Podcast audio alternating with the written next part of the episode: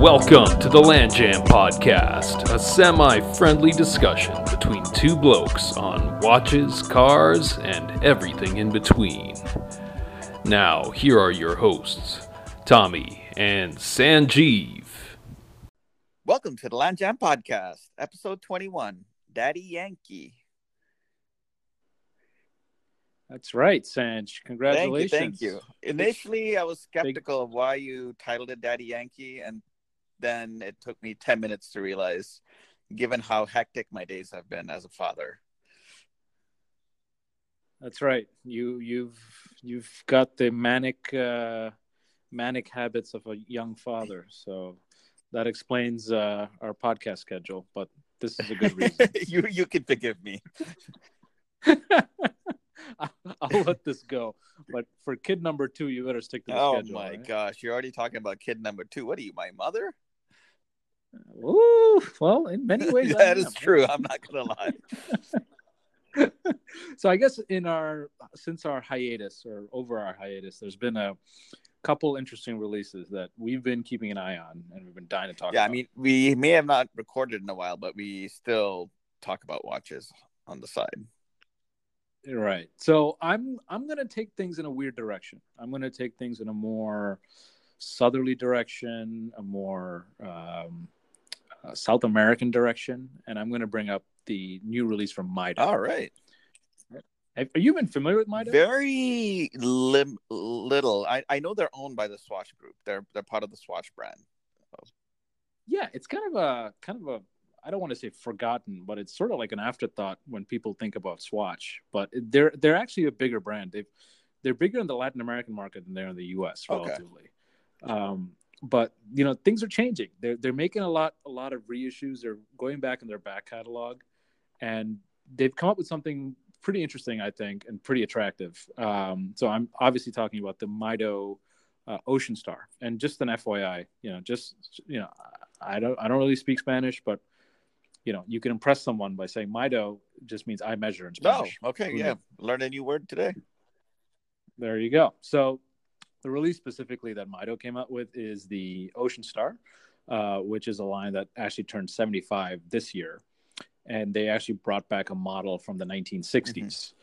Mm-hmm. Um, two color two color palettes here, a black dial black dial and bezel and a blue dial and bezel.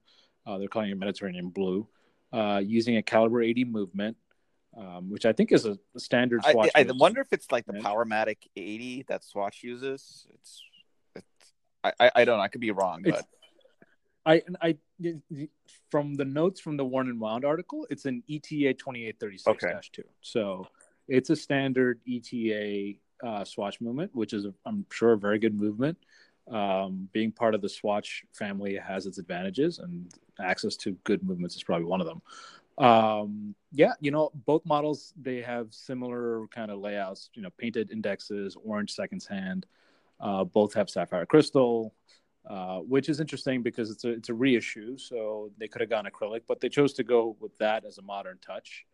And um, both come in either a cloth um, strap or a beads of rice bracelet.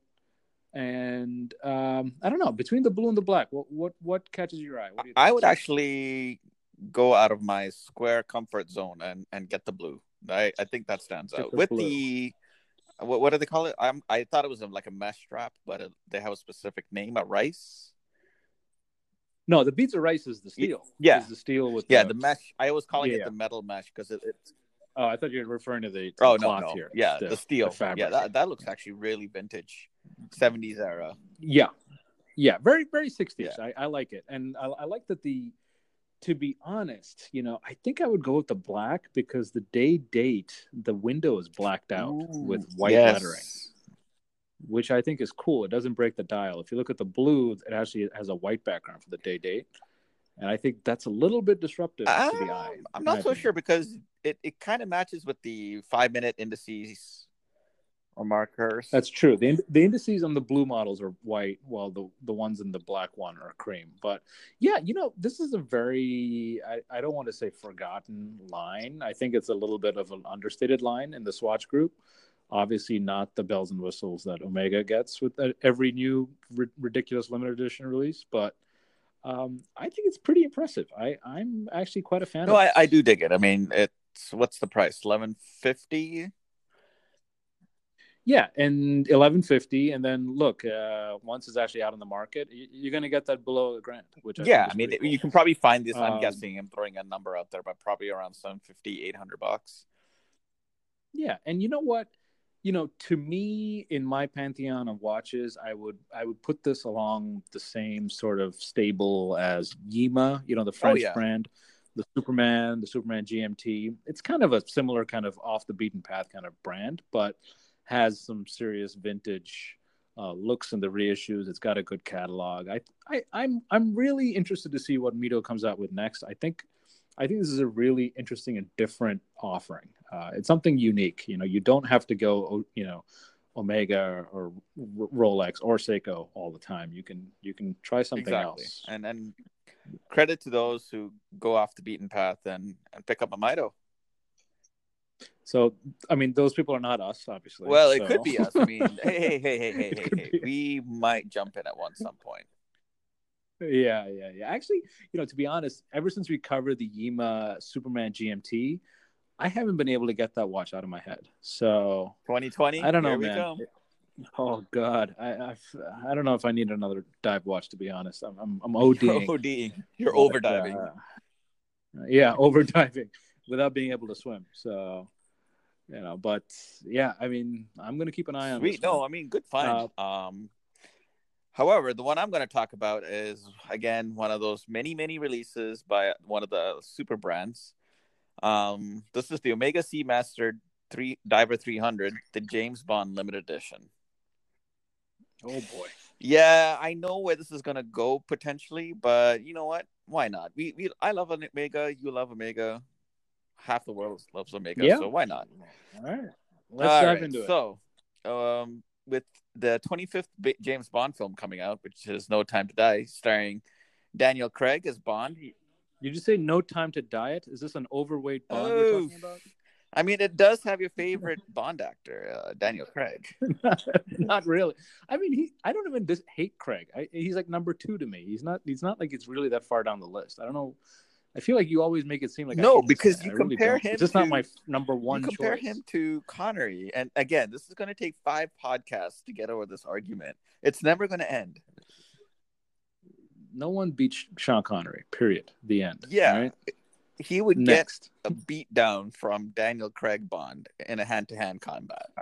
Connery was a weightlifter, and he was in the Navy. What are you Yeah. saying? again, we're talking about the character. Get All right, real. all right. Anyways, back to the watch. Back to the watch. So, anyways, No Time to Die, which is Bond, basically Bond 25. Um, Omega released a limited edition Bond Seamaster. Um, as you know, the Seamaster has been synonymous with the Bond franchise, especially. I think it's they started it during the Brosnan era. Correct me if I'm wrong, but it, yeah, it was. Pure it Brosnan. really Yeah. took off from since then, you know. So, um, this one pairs the Seamaster off the shelf with some unique Bond-related design cues.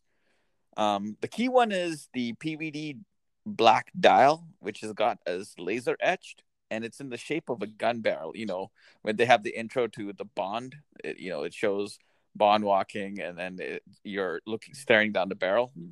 The gun barrel sequence. Yeah, yeah.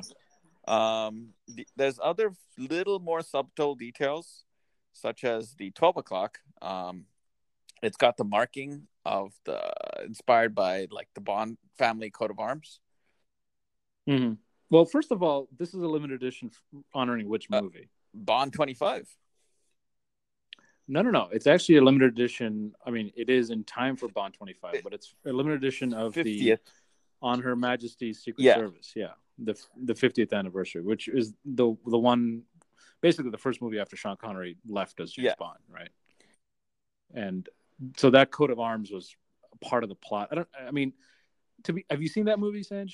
Are To be honest, my my Bond catalog is pretty low. I've I, Okay. I've picked up pieces. I, I mean, to be fair, I mean this is gonna be embarrassing for me, but the first Bond I ever saw in my life was the Bond that was not actually licensed by MGM. Studios. The, I think it was Never Say Never Again or something like that. Which okay, a lot of people hate that James Bond movie. I like. I it. found it enjoyable. It's a actually. remix. I like it, yeah. and I was like, but that was that was years later. So this is from 1968. I think Never Say Never Again was 83. maybe. Yeah. Okay. So anyway, part of the plot in in the '68, you know, on Her Majesty's Secret Service, you know, George Lazenby plays James Bond. Part of the plot is the the herald of the James Bond family, the heraldry involved, uh, the coat of arms, and that coat of arms is on the 12 o'clock um, marker. Oh, So okay. That's the reference. That's what. that's Gotcha, referencing. gotcha, gotcha. Uh, yeah, that's the Bond uh, family coat of arms.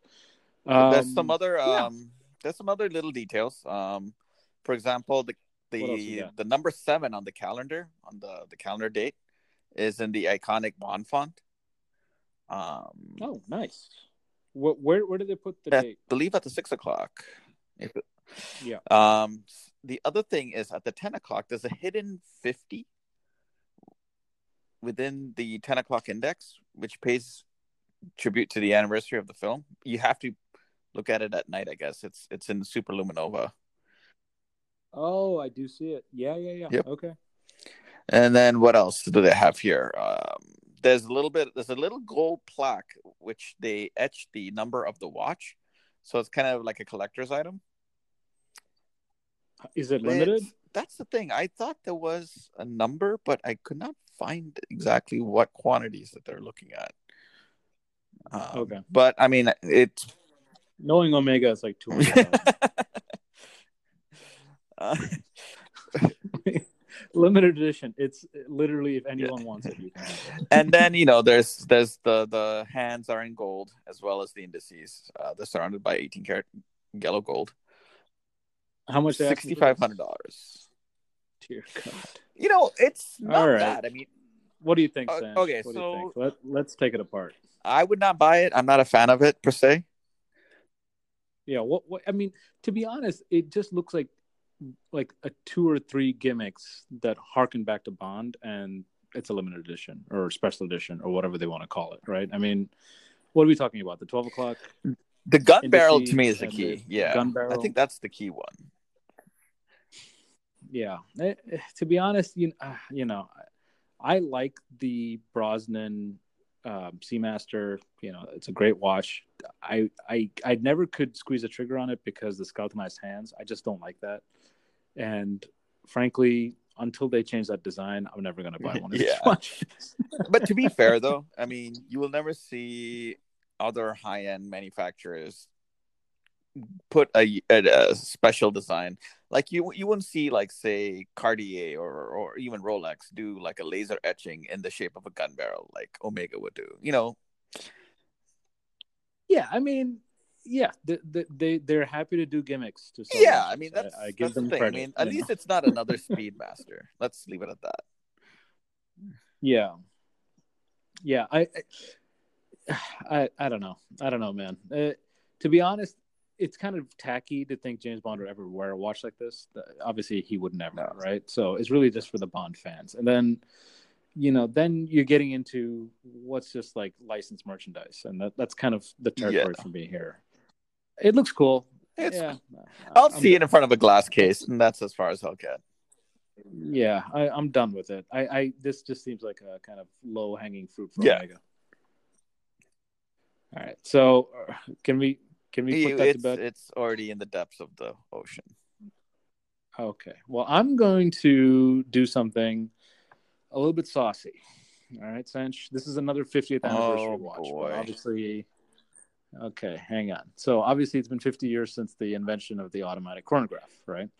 And there were three automatic chronographs that came out. Seiko had one of them, right, in 1969. It was this Caliber 61. Yeah, and it was like sort of like a pseudo competition. No one really knows who made the first automatic chronograph. I mean, we they all. I mean, I what is it? Zenith, it's Seiko, and then there's a Hamilton Duprat. I think they they did Yeah. something. So there, those are the three, and each of them claims to be the first, but no one owns up to who actually came out. yeah, I mean, there was a So I'm story about Seiko sure. walking up to the Zenith booth, and there was some competition there. Yeah, no one really knows exactly. It's right? So being a Seiko fanboy, I'm going to say it's Seiko. All right, and um, the original 6139, we've talked about it multiple times. You know, vertical clutch, column wheel. Um, these were things ahead of its time. Like luxury chronographs, years later, started to take these basic design cues and building their own automatic mm-hmm. chronographs. Um, it also had the magic lever system, uh, which there's there's a couple YouTube videos on the magic lever and the 6139 movement. Definitely recommend it if you're into looking at the technicals. It's really really interesting.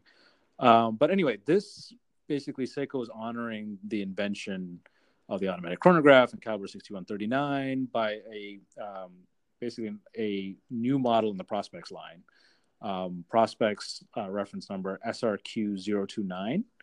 Um, this is basically a callback to the most, in my opinion, the most famous 6139 uh, vintage chronograph that you can get in the market today, which is the 6139 Panda.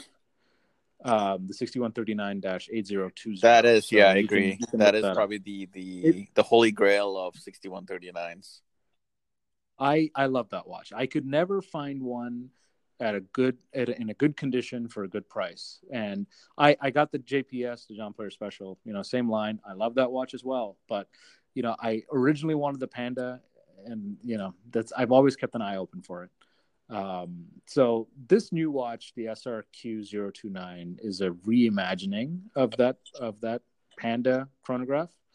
Um, so it's not a reissue. It's not obviously not a one for one, but um, they've done a few interesting things in updating that look for you know 2019. So first of all, you know let's get this out of the way. It's a Prospex line. It's not Grand Seiko, right? So uh, even saying that though, they've borrowed a few things from Grand Seiko. Like they've they've done this alternating brush and polish, uh, which is similar to how like Zaratsu would come out looking uh, in the Grand Seiko line. It's got a very clean mirror look on the actual body of the watch.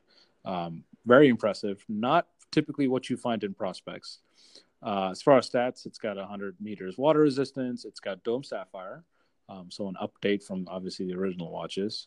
And the interesting thing is they put the date at 4:30, and it's a circular window. It's not a square mm-hmm. window. Um, so it's a very funky little take on you know the classic uh, automatic chronograph. Um, different from the original because the original was bicompax. This is a tri-compax uh, chronograph, silver dial panda, uh, running seconds hand at three, which is the same color as the dial. Um, and then the other two dials at six and nine are black. Um, so it's kind of a twist on the on the panda, but it's it has a very strong El Primero vibe to it, which I think is so. Really cool. the running uh, seconds that is the one that just you know counts the seconds for timing. That's the one in the silver register on the three o'clock. That's just yeah, that's just the running. And the other ones are for the, for the chronograph function. Correct. That's actually pretty yep. logical. Actually, it, it, you can easily tell which ones are meant for the uh, chronograph. Yeah, absolutely. I mean, uh, you know, I'm wearing the Speedmaster today, and the Speedmaster running seconds is at nine, and they're all black. So, you know, yeah, it's it's a little bit more functional if you mm-hmm. think about it that way.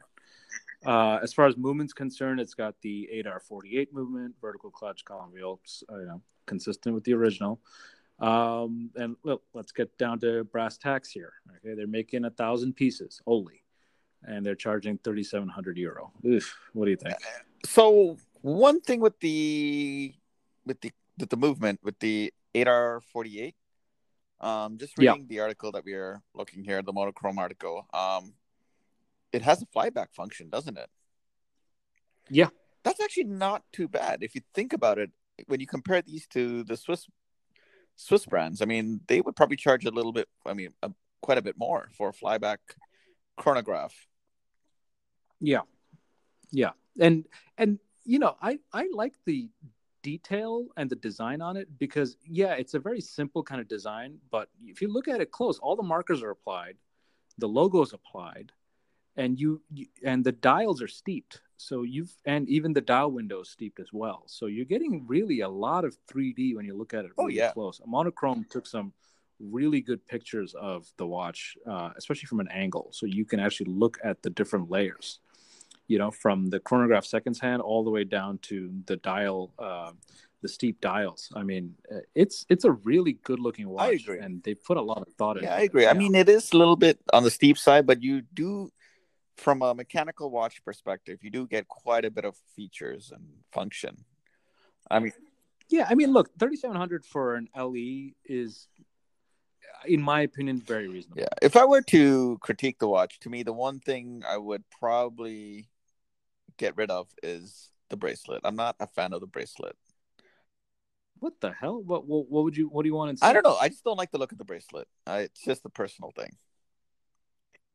You just can't throw a temper tantrum, Sanj, and then not oh, offer alternatives. Yeah, I would probably throw in a, a nice leather NATO bund strap. I mean, it's got that aviation feel to it too. Sure. Okay. It's yeah. just a personal right, thing. You know, I mean, it's. I'm. Do you like the bracelet? I don't mind it. it I mean, it, I don't think it's any different from like a Speedmaster. It just doesn't match the watch for some reason to me. It just doesn't do it for you, huh? Okay. Apart from that, I, I, dig the watch. That. I mean, I dig the functionality. I mean, I like a little bit of uh, symmetry. So, like initially, when I looked at the uh, three o'clock register, why is that silver? The other one's a black. I'm like, okay, this is throwing off the aesthetic. But when you look at it from a functional point of view, that's a running second. So, okay, you can easily tell that's not being used in the chronograph. Yeah, yeah. Um, so the interesting thing about this, and when I when I saw this release, I, I immediately remembered this watch because I've been hunting for this watch for years and I haven't been able to find it. 2021, um, here you is, come. this is it, baby. I'm lining up your watch um, purchases as we speak here. Oh God, I'm I'm gonna be broke. I'm gonna be living under a bridge with really nice watches. Not so bad. Uh, it's actually not so bad. so some years back, I want to say almost 10 years ago, don't quote me on this, but Seiko has the Seiko Brightz line with they the Z. still do have that, don't they?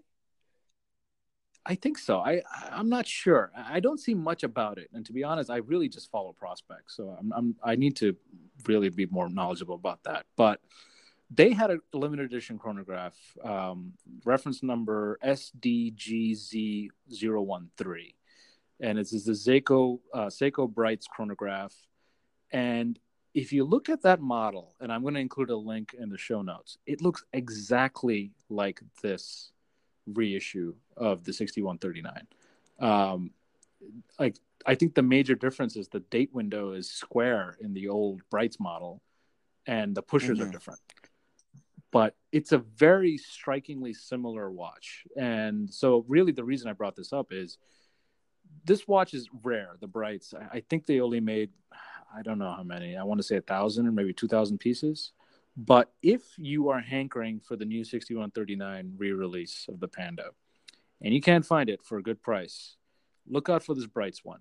Um, if you hunt for it and you you get lucky, you can you can score one for maybe a much better price than the 3,700 euro, and you're getting one that's functionally very similar and looks very similar to the re-release, um, but I think it's even rarer to be honest. Uh, you rarely ever see these come up. But um, yeah, what do you think? It, I like the pushers on. I mean, bright, is this not this? It's got this classic stopwatch you, style pushers. Do you like them better than the one on the new one, the new re-release? Uh, ooh, that's they're very identical. I might actually side with the Brightz. I I, I don't know. Yeah, I, I actually like the re-release pushers better. I, I think that's a little. It is. It actually does stick out quite a bit. I, there's a picture of a gentleman um, showing off his Brightz, and like the pushers are like an inch away, basically from the. It's yeah, a bit it's a bit much. much. Yeah, but I mean, you you can see even even the dial design is very yeah. similar. You know, so it's interesting. Seiko kind of did a reissue and another reissue. Like it's a double reissue if you mm-hmm. think about it. Um, but yeah, I'm I'm very excited for this watch. I, I I think you and I have been talking about Seiko 6139 and you know how they're not doing they're not making it a bigger deal in the 50th anniversary.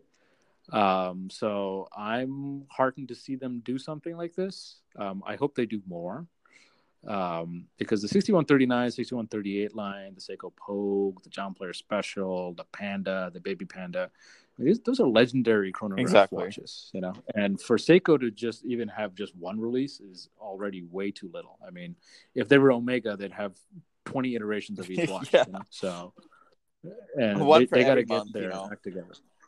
Yeah, you know, well, this is the one that Sean Connery wore in the shower, and this is the one that Sean Connery wore in bed. Like, you know, this. I I hope and I anticipate that they're going to do a lot more for that anniversary. Yeah. So let's wait and see. I'm excited. Sweet. Yeah, no, it's uh it's a, definitely a nice watch, but I, I 3700 that's like the most expensive Prospex I've come across in a while, maybe ever. Uh, actually, the prospect, the LX line is Prospex, right? That's like eight or ten grand. Oh, that's true. Okay. Jeez, I've already contradicted you. Two Uh, seconds. Shot that. well, down. you know, it's a factual podcast, so thank you for correction. that's true. All right, I'm going to talk about a limited next? edition watch yet again. Uh, I guess we we, Yeah. we somehow zone into these limited edition watches, or for some reason. Yeah. This one is actually only limited to 182 pieces, but because I really like the aesthetic of the watch, I decided to talk about it. And um, for the price, I think you do get a lot of bang for the watch. So I'm going to be talking about the Zodiac Super Seawolf 68 Saturation Cross Andy Mann limited edition. So Ooh. Andy okay. Mann is a renowned underwater marine photographer. Um, I, to be fair, and to the listeners out there, I know very little about this this photographer. Uh, I actually know. him, I believe yeah, he was, you know, he's also made a lot of uh, National Geographic uh, pictures and things like that. You know, he's famous. I just never came across him. That's all.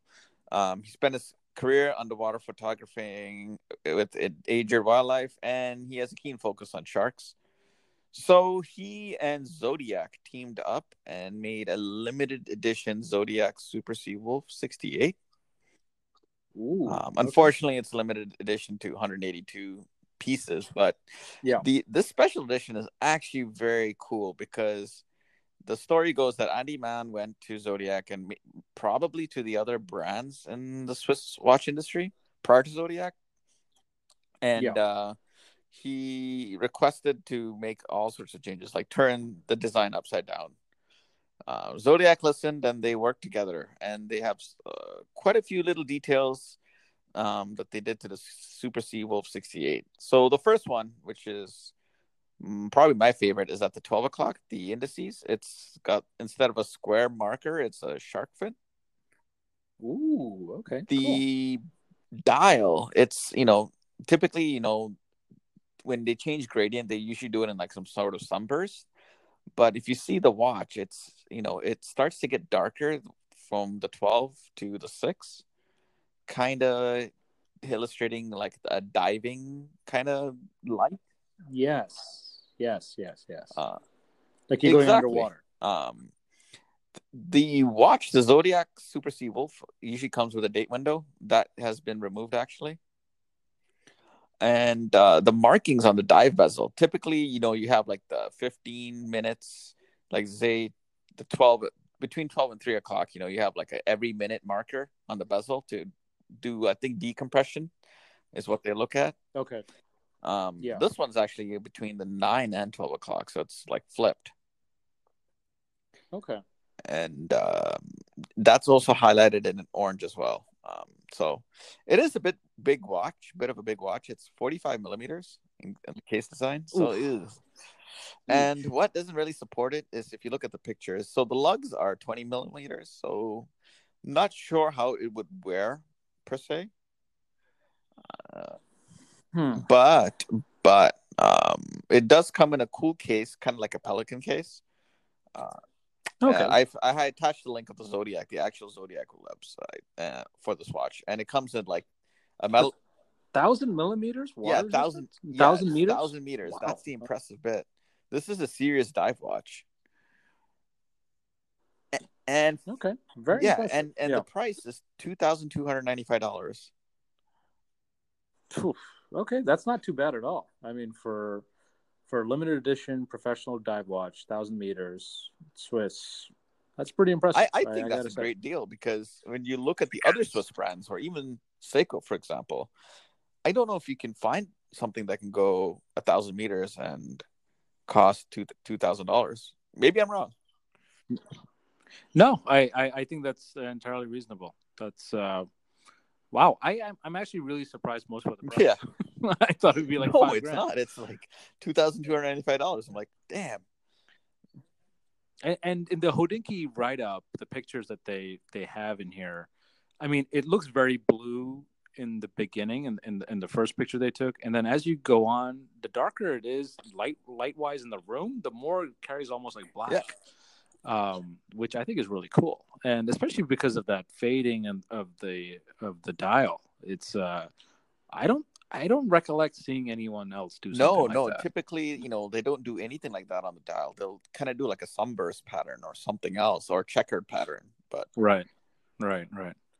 All right, Sanj, this is this is interesting. This I I am intrigued by this watch. Uh, so how many uh, they making? 182, unfortunately. Ooh.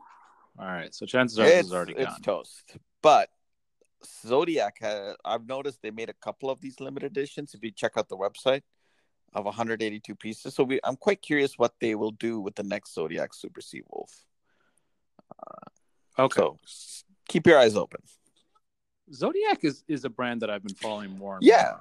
It's like Um, I think they have a lot of interesting designs that I'd never paid like- attention to. I place them like you mentioned, like Yema and Mido. I place them in that category of like it's a you know it's a known brand at some point in its history. Like and and to the watch enthusiast, people know what Zodiac is. But I mean, Yeah. they what I like about these guys is like they take daring designs, you know, that the established players don't do. Like if you remember the Zodiac, I think it was the GMT. Oh no, okay, yeah, yeah. uh, or like the other die watches. There was one that was yellow. We covered it. I just can't remember the actual model. You know, little details like that. Okay. It's it's you got to give them credit. I think the Zodiac GMT over the summer was their smashing Yes. hit, and that watch, I you know, it, it's long gone. They've all been sold, so you have to get them. The aerospace is what I'm talking about. Oh Um, right, but yes, yes. The one is know. that the one in the Gulf racing colors. Yeah, Gulf racing, yeah, and it even the even the black gray was That's really true. cool. Um, but the Gulf racing is the one to get. Oh God, I mean Zodiac really. I've where I never paid attention before. After the aerospace GMT, I'm paying attention. That is an awesome and watch. credit to Fossil, who was the parent of Zodiac. You know, for giving them the liberty to do designs like this. You know, Yeah, yeah. I mean, I was expecting them to buy the brand and basically smash it. You know, take a sledgehammer and start knocking down walls. no, but they're uh, they're, I- they're I smashing it and they're hitting it out of the park with these cool designs. So They're letting them do their thing. I, I really, I really think it's cool. All right, well, good watch, Sanch. I'm, I'm Thank impressed. you. And you're going to be talking about a watch that is not a mechanical. Yeah. So ever since Roy, our our friend of the podcast, Roy was on um, and talking about his G Shock, I've been intrigued by G Shock, and I had a G Shock growing up. You had a G Shock growing up, um, and obviously, once we discovered mechanical watches, we've kind of turned our We've become on that. snobs. But I mean, let's just be real. let's be real. But the G Shock has its own kind of diehard following, and they've they've got their own collecting community. And what went from you know a cheap fifty dollar watch to beat up, now people are spending some serious money and getting into it. And uh, this is almost like a meta twist on the whole story. Uh, the G Shock, uh, specifically the model I'm talking about, is the GMW B 5000 TB. So, you know, when you think of G Shock, you're thinking of the classic G Shock 5000 series, which is that square, you know, uh, G Shock with the resin body, the rubber strap.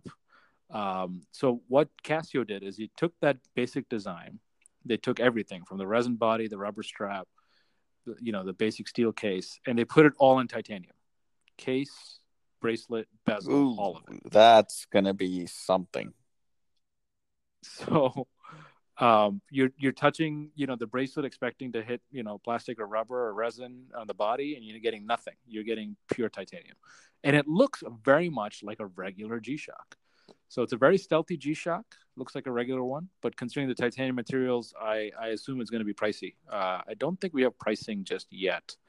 Um, we're still waiting on that, but I I can't imagine it be very inexpensive considering the titanium and titanium is one expensive in itself, and then to work with titanium and you know shape it is an expensive Yeah. thing to do. So this is very meta. Um, what what do you think about this? This is this is a, this is, This is controversial. I'm potentially not gonna lie. controversial, but uh, uh, titanium. It's got its advantages. It's a very lightweight and it's got good strength to weight properties. Yeah. And I could see this like I can see this on the wrist of like some special forces. But but why buy the titanium? I don't know. Because it's titanium. I mean, I don't know. who who said that? It it costs a lot of money to look this cheap. It's like why? I don't know. it's like you're you're going stealth, but you, you're going out of your way to take something that people think is cheap as it is, and it's a good watch. Don't get me wrong, the G Shock's a great line, but you know why do you need a titanium version that looks like resin and rubber? It doesn't make sense. Why not? it, I guess it's it's a statement on consumer culture and people's If materialism. people want to be I guess. decadent, let them be. If they want yeah, but be decadent and look decadent. Don't be decadent and look it's poor. like the time you know when the Apple Watch came out and they had the gold, which was like ten grand. And Yes. No one bought them except for rich oligarchs and Right, but but that's making a statement of saying I can I can afford the richer version or the more expensive version of of you know the iWatch. This is I. It looks like I have a fifty dollar watch on, but I might might have spent hundreds, if not thousands. probably thousands. so I you may or may not know this, but on the let's just say the outside dial, outside where it has all like the where the buttons and the naming of the buttons are. Um, on the Yeah. pusher, sorry, this it says something Bluetooth, and do you know what that is for? I am not sure actually. I don't know if there's additional functionality.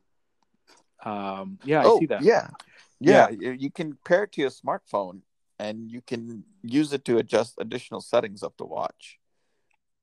Oh, that's pretty cool. Okay, that's an up. That's an update from the original. Yeah. Okay. That that yeah, that justifies two dollars. Bluetooth pairing.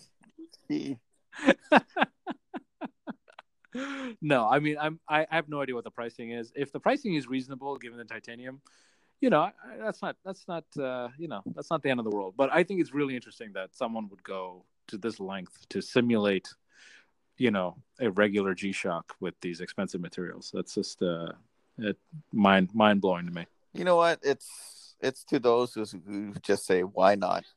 Yeah, you know what, and you know what. There's a community for everything, and some people are into G Shocks, and they're they're they're lunatics about it. Well, you know, all the more power to you. Yeah. All right. Sam, now what do you this is next? towards the Grand Seiko community.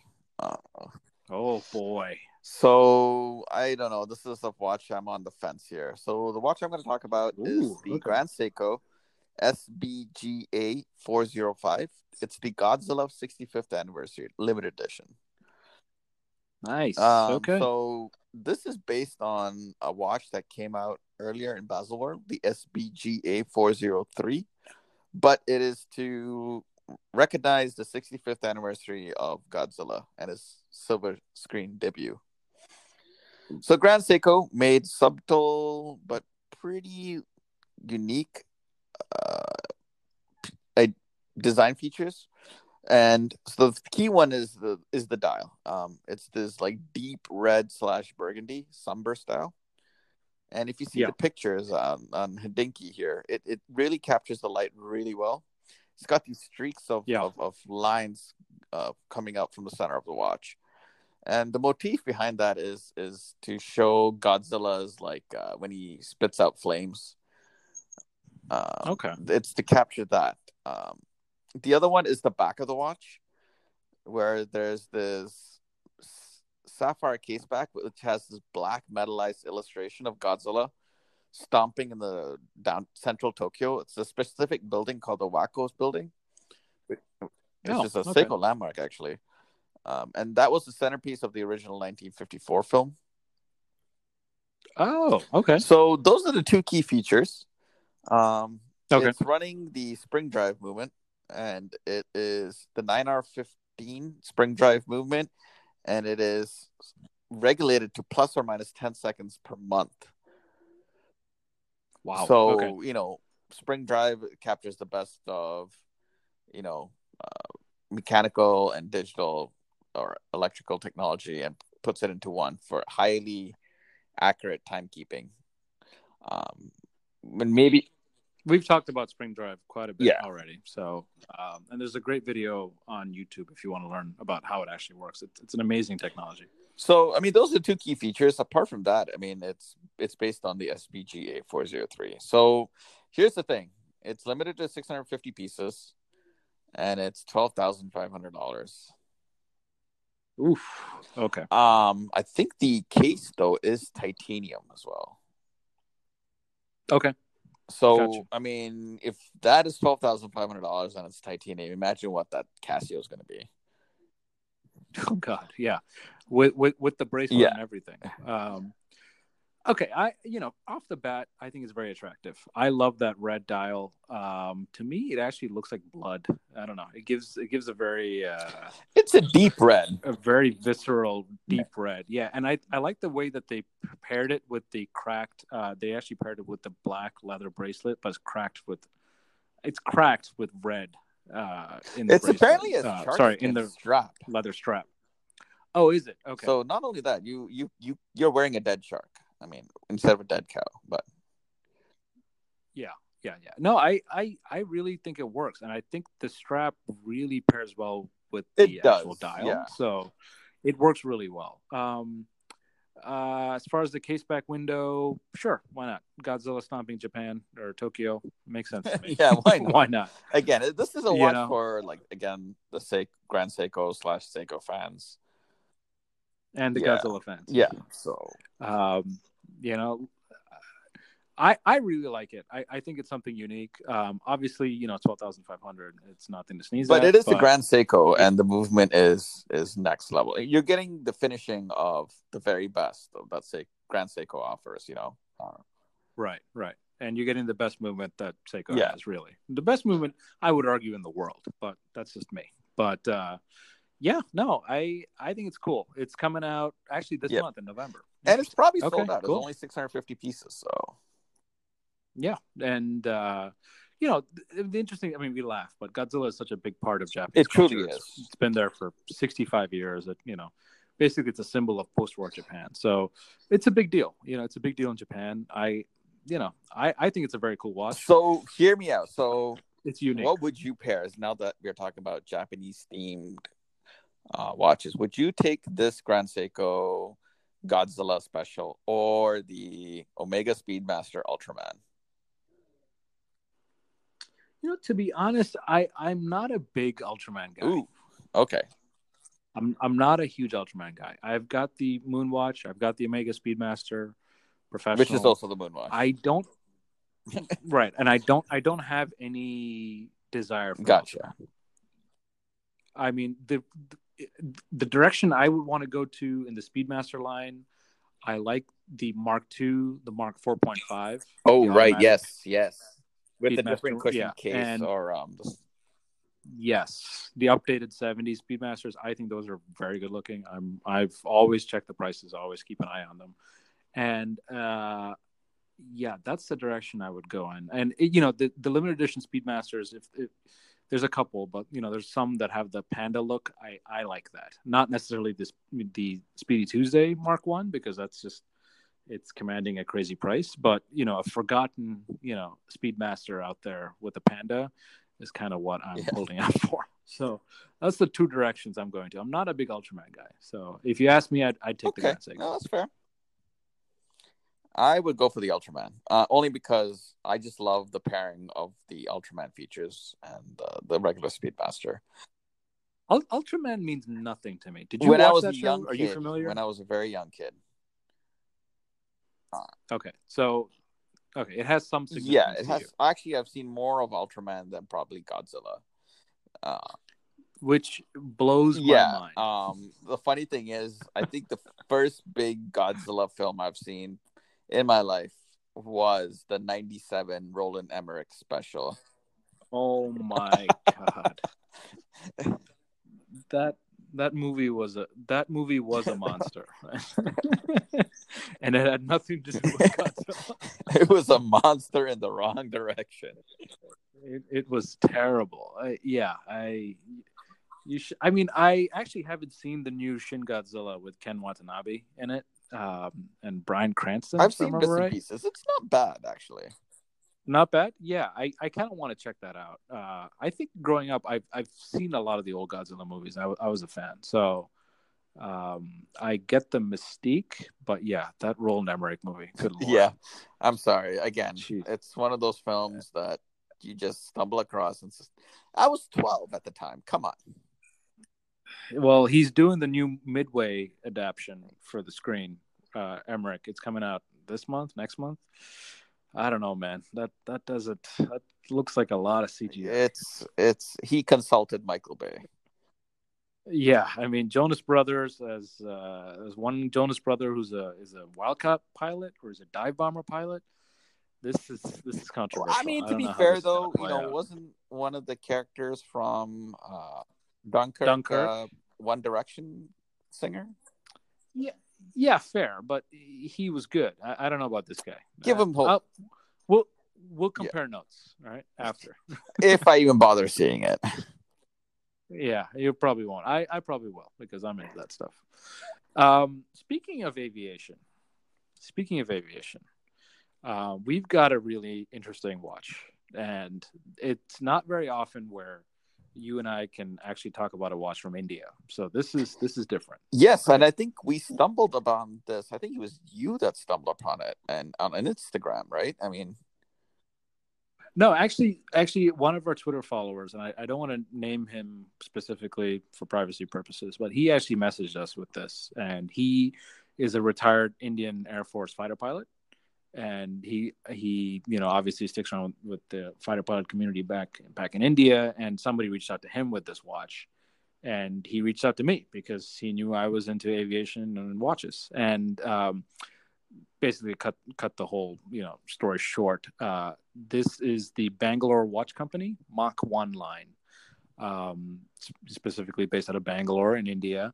Um, you know, kind of a background in, in India and, and watchmaking. You know, Indian watchmaking actually has a long history. There used to be a company called HMT, which was set up right after independence to build watches for India, and they were shut down a few years ago. Uh, much like you know, uh, cars built in India with the original designs, like these watches were not very advanced, and people just didn't want to buy them. So the, that watch went on. That watch company went out of business. But when it did, um, there was a husband and wife duo that was living overseas. Uh, uh, they launched a micro brand, Bangalore Watch Company. They went back to Bangalore and they set up shop.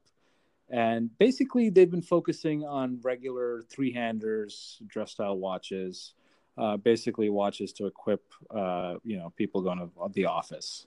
And they've started a new collection which actually got the attention uh, of Worn and Wound, and this is how kind of I stumbled on it. Um, and they call it the Mach One collection. Basically, they're uh, Flieger watches, uh, Type A and Type B, similar to the classic Fliegers. Uh, both of them have a Sellita SW220 movement in them, and they're charging about 680 for it. So it's a little bit high for a three-hand watch with the Sellita movement, but still, I you know, it's got some interesting features. You know, the Type A is a simple 12-hour bezel. Uh, type B has the military minutes on the outside, 13 to 24 on the inside. You know, full military time. Uh, red tip seconds hand. Um, and the interesting things are the are the kind of um, callbacks to the heritage. So the dial has the Indian Air Force fin flash on it, uh, and the, when you turn the watches over, you've got uh, a case back that has an engraving of the MiG 21 uh, Type 77, which is really, I think, the first supersonic uh, fighter jet that India ever operated. And that's yeah, I believe so. And I think the article actually stumbles upon that that that actual fact that it it was, was the first. Yeah, And I, I think they were adopted in 63 and it was out of service in 2013. And the case back actually has that history on it. But, you know, I got to say, for, for a simple three hand watch, it's very attractive. It, it's got a classic Flieger look to it. Um, they don't overdo it. it. It reminds me a lot of the lot of the things that Bremont does. Yeah, um, you're right. Yeah, editions, you know, because they'll they'll you know Bremont will throw a squadron logo on or, or national flag on, and this is kind of what Bangalore Watch did, and you know, I I really like it. I think the execution is done really well. I, I think it's subtle. It doesn't hit you over the head. And the fin flash, you know, which you know, for people who don't know, is basically the the the logo at the at the back fin of a fighter jet, is the fin flash. Um, it's green, white, and saffron, and it's the just a little dash of color on the watch that makes it really attractive. And it comes in both steel and PVD, and I think the PVD is the is the version to go for. The PVD type uh, Type B Flieger. Oh yeah, really you, attractive one. You really like hit on the nail. Like I was about to say that if you weren't that, like you said, the execution is done really well. I, I this is a really attractive watch. I must say. I mean, micro brand, six hundred eighty dollars for a micro brand is not bad, bad at all. I mean, it's, would you take pricey. this or let's just say an IWC pilot watch, simple three hander? I mean, look, it's it's still a lot cheaper, right? It's still, but but but at the end of the day, it's a Sellita movement, and it's in a micro brand. I mean, I would expect the price to be around three hundred to four hundred, to be honest. So six eighty to me is a little bit pricey. It is, but uh, it comes in a cool case, and you know what? I really dig that Type B in PVD. Yeah, yeah, I, I agree. In steel, eh, you know, not so much, but in PVD, I think it looks really cool. Yeah, uh, you know what? And and if it's, I I have to see the watch in person to really um, justify the 680. But if it's really executed well, even like when holding it, why not? You know, I credit to the Bangalore Watch Company. They, they, they did a solid job on this one. Yeah, I I I really like it, and um, it's interesting that it's it's from India, and this is you know this is not exactly the center watch of the watchmaking world today, but uh, you're seeing a really well executed micro brand from that direction. I think it's really oh yeah, cool. really cool. Um, the interesting thing, I don't know, I you, you know, international watch companies IWC, so they go by IWC.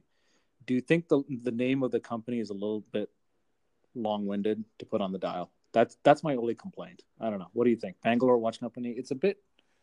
It's not bad. I mean, the way they text. put it, it's a lot of text, but the way they put it is actually very subtle.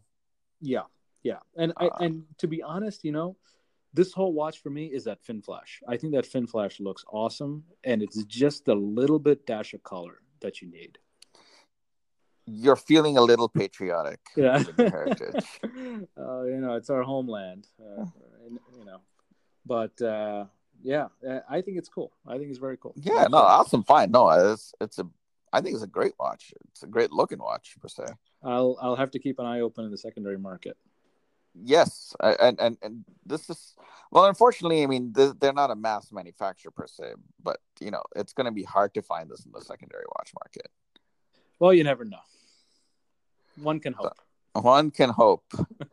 All right, San. Should You're just like Star Wars. One can hope. Oh God! Don't mention Star Wars. A New Hope. Re- uh, the rebellion's built on hope. It's dead and gone, my friend. Star Wars is dead and gone. All right, we'll save that for another for another podcast. For another podcast. All right, so I think we should transition to what you're buying. Yep.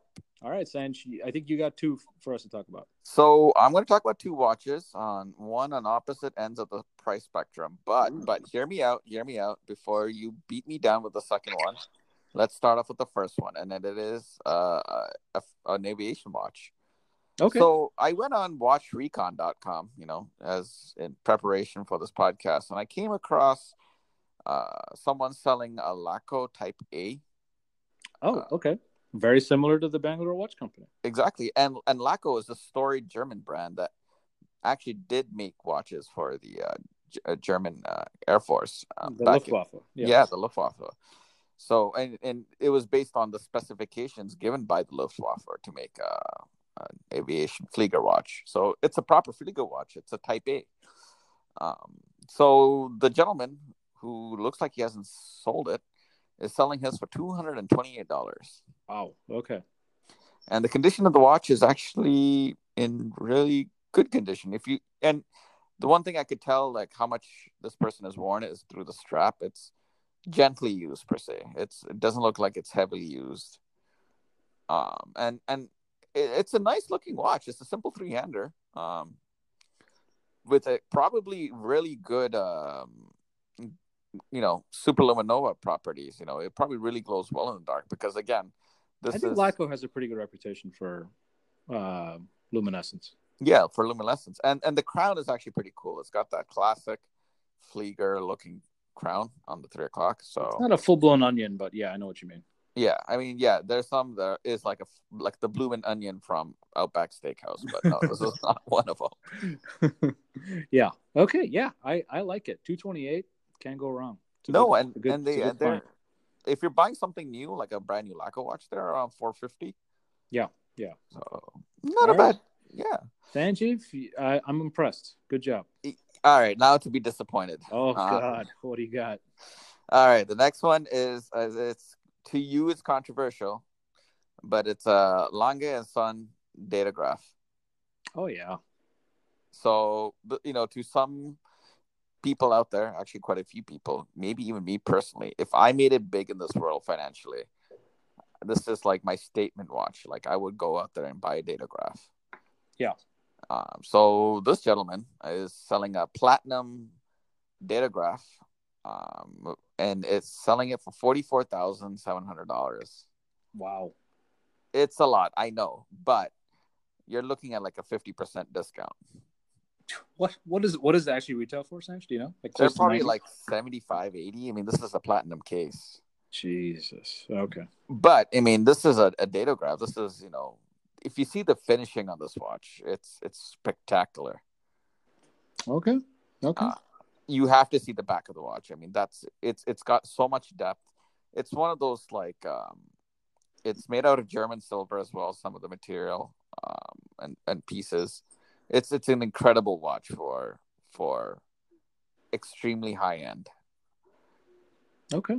So you're you're being a little quiet out there. I I know. I, I don't know what to say. I mean, uh, I guess it's a good Great deal. deal. It's a good deal. I guess. it's a it's got a flyback as well. I mean, this is, I mean, if you're looking at the the best of the best of mechanical watchmaking, you got to put Lange Son up there.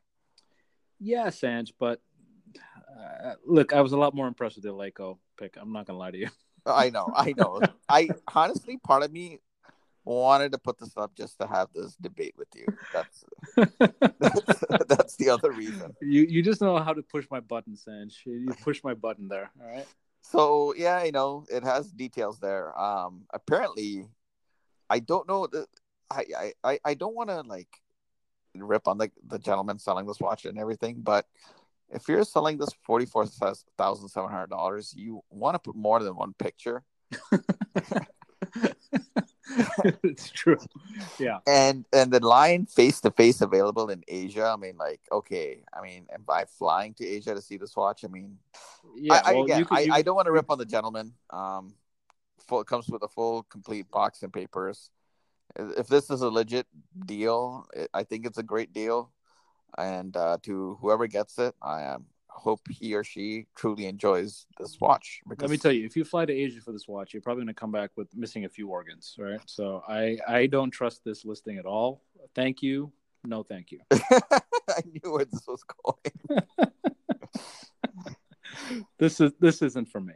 Maybe maybe it's either forty four thousand seven hundred dollars or your pancreas. You know, you yeah. get a watch. Actually, that's not a bad deal. Pancreas. Not a bad deal. Do I even need that? I don't know. All right, Sanch. This is uh, I think this is a good spot for us to continue on to streaming gold. Yeah. Yep. Let's do it. All right, and for today's streaming gold, uh, I've got something really delicious. And uh, Sanj, do you follow Teddy Baldassarre on? No, YouTube? I was hoping when you meant delicious, I was hoping for like a food documentary. But go on. You're gonna find this very delicious. Um, so Teddy Baldassarre is a watch. Uh, he's got a watch channel on YouTube, like you know everybody and their mother. And but the interesting thing is, you know, he he puts out really good content. I have to give him credit. He he seems to know what he's talking about, and he scored an interview with the founder and I guess the CEO of the Movement Watch Company, MVMT. Oh yeah, yeah, yeah, yeah. And uh, he really grilled this guy and put some really like tough and awkward face-to-face questions you know like you know alleging that you know these are just alibaba watches that they're just like going on alibaba and just having some chinese guys send them parts and or assemble these random quartz watches and they're just selling it. Um, you know there were allegations of a use of a consultant that they were not actually designing anything in house they were just outsourcing the design. Um, you know, or you know, basically the allegation was Teddy was saying, "Hey, are you guys looking through just like Chinese factory catalogs and picking out models and selling them? Call, you know, calling them movement watches."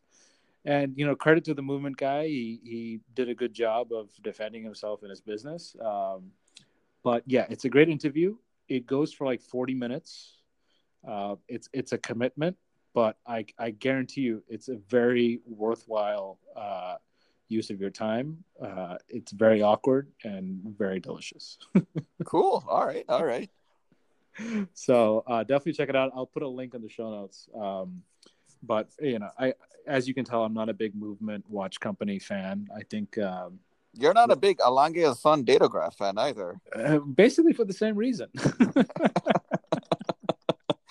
no, but jokes apart, I, I find MVMT. You know, basically, you know, what they're doing is using cheap Chinese quartz movements, just cheap finishing, and they're charging a premium for it. And it's not a lot different from what Daniel Wellington does. So, you know, I'm not a fan of those guys either. But uh, yeah, I mean, I'm just sick of hearing about MVMT and how they're, you know, disrupting the watch industry. I think I've, I've had enough of these guys. So I'm glad to see them taken be taken down a peg or two. And uh, I want to thank Teddy for doing it. All right. So this is basically you wanting everyone to see this documentary or or interview, let's just say, of MVMT uh, getting a heavy sack beating. It, it's it's a roast, and and yeah. I do enjoy it. Yeah. yeah, so it's worth it.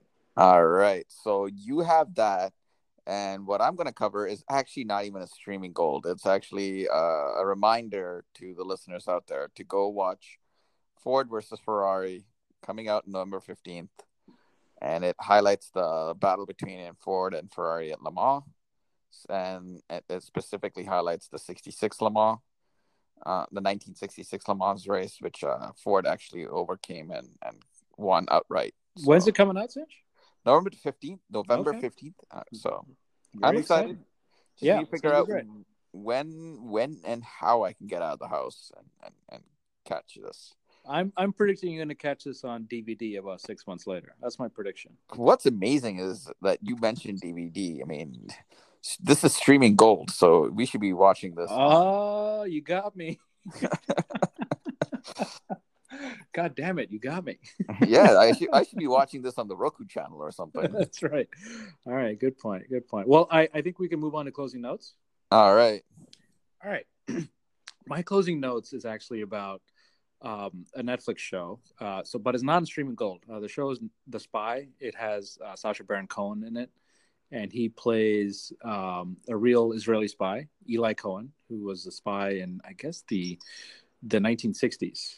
And he really was a successful spy. He infiltrated the Syrian government. He became deputy defense minister uh, before he was caught, and he provided basically the key intelligence that helped um, Israel win the 1967 war, the Six Day War, decisively. Um, it's a fantastic story.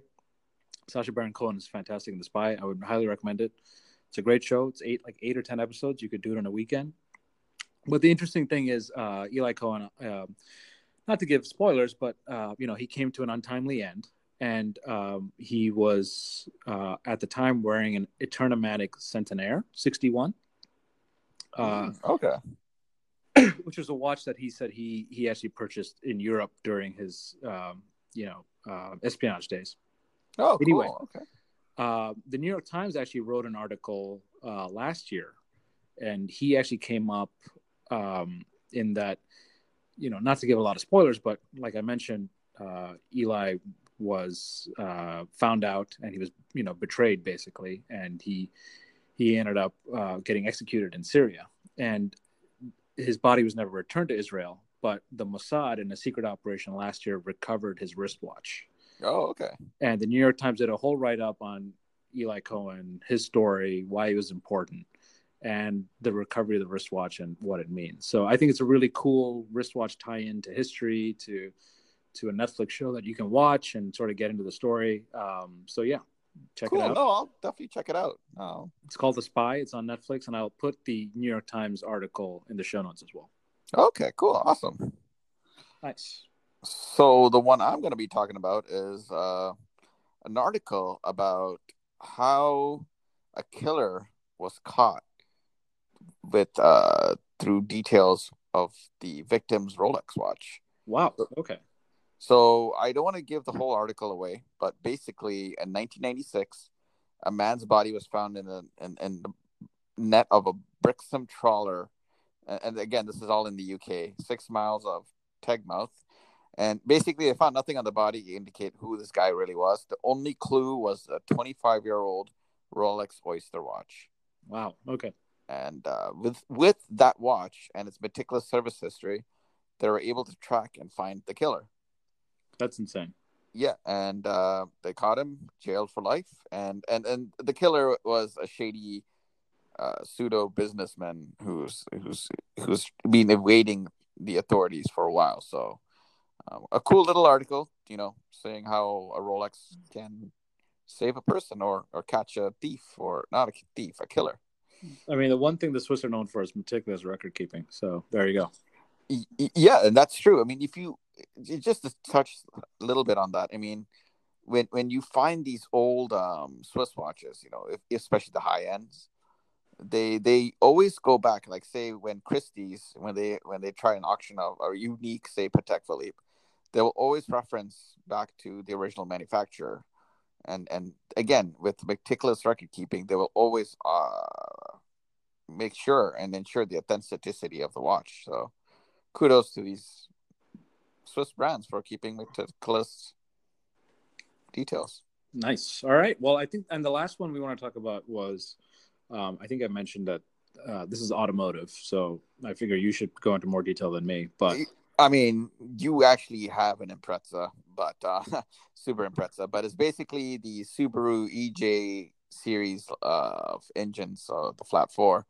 Um, after 30 years, the EJ20 well, the, the EJ series of engines is coming to a rest um, and is being phased out, and a new line of engines will be coming in. But again, the EJ series was known uh, in its two liter and two and a half liter engines in the WRX. Yeah, these power yeah. the legendary rally cars, right? The WRX. Exactly.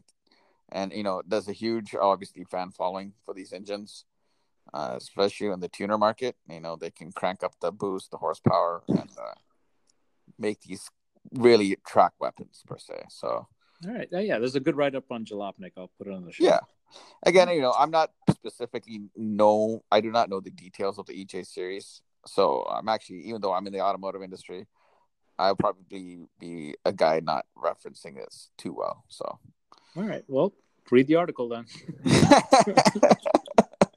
all right. Well, I think that's all we had for today. Uh, thanks again for joining us for another episode of the Land Jam podcast. Yeah. No, thank you very much for listening, and and and to listeners out there, thank you all for uh, for listening to our episodes. We have crossed about, I guess, over a thousand listens. So yeah, well, well above, and uh, thanks for a, a, lot of feedback. We've gotten a lot of good, positive feedback, which uh, which is great. We really appreciate that.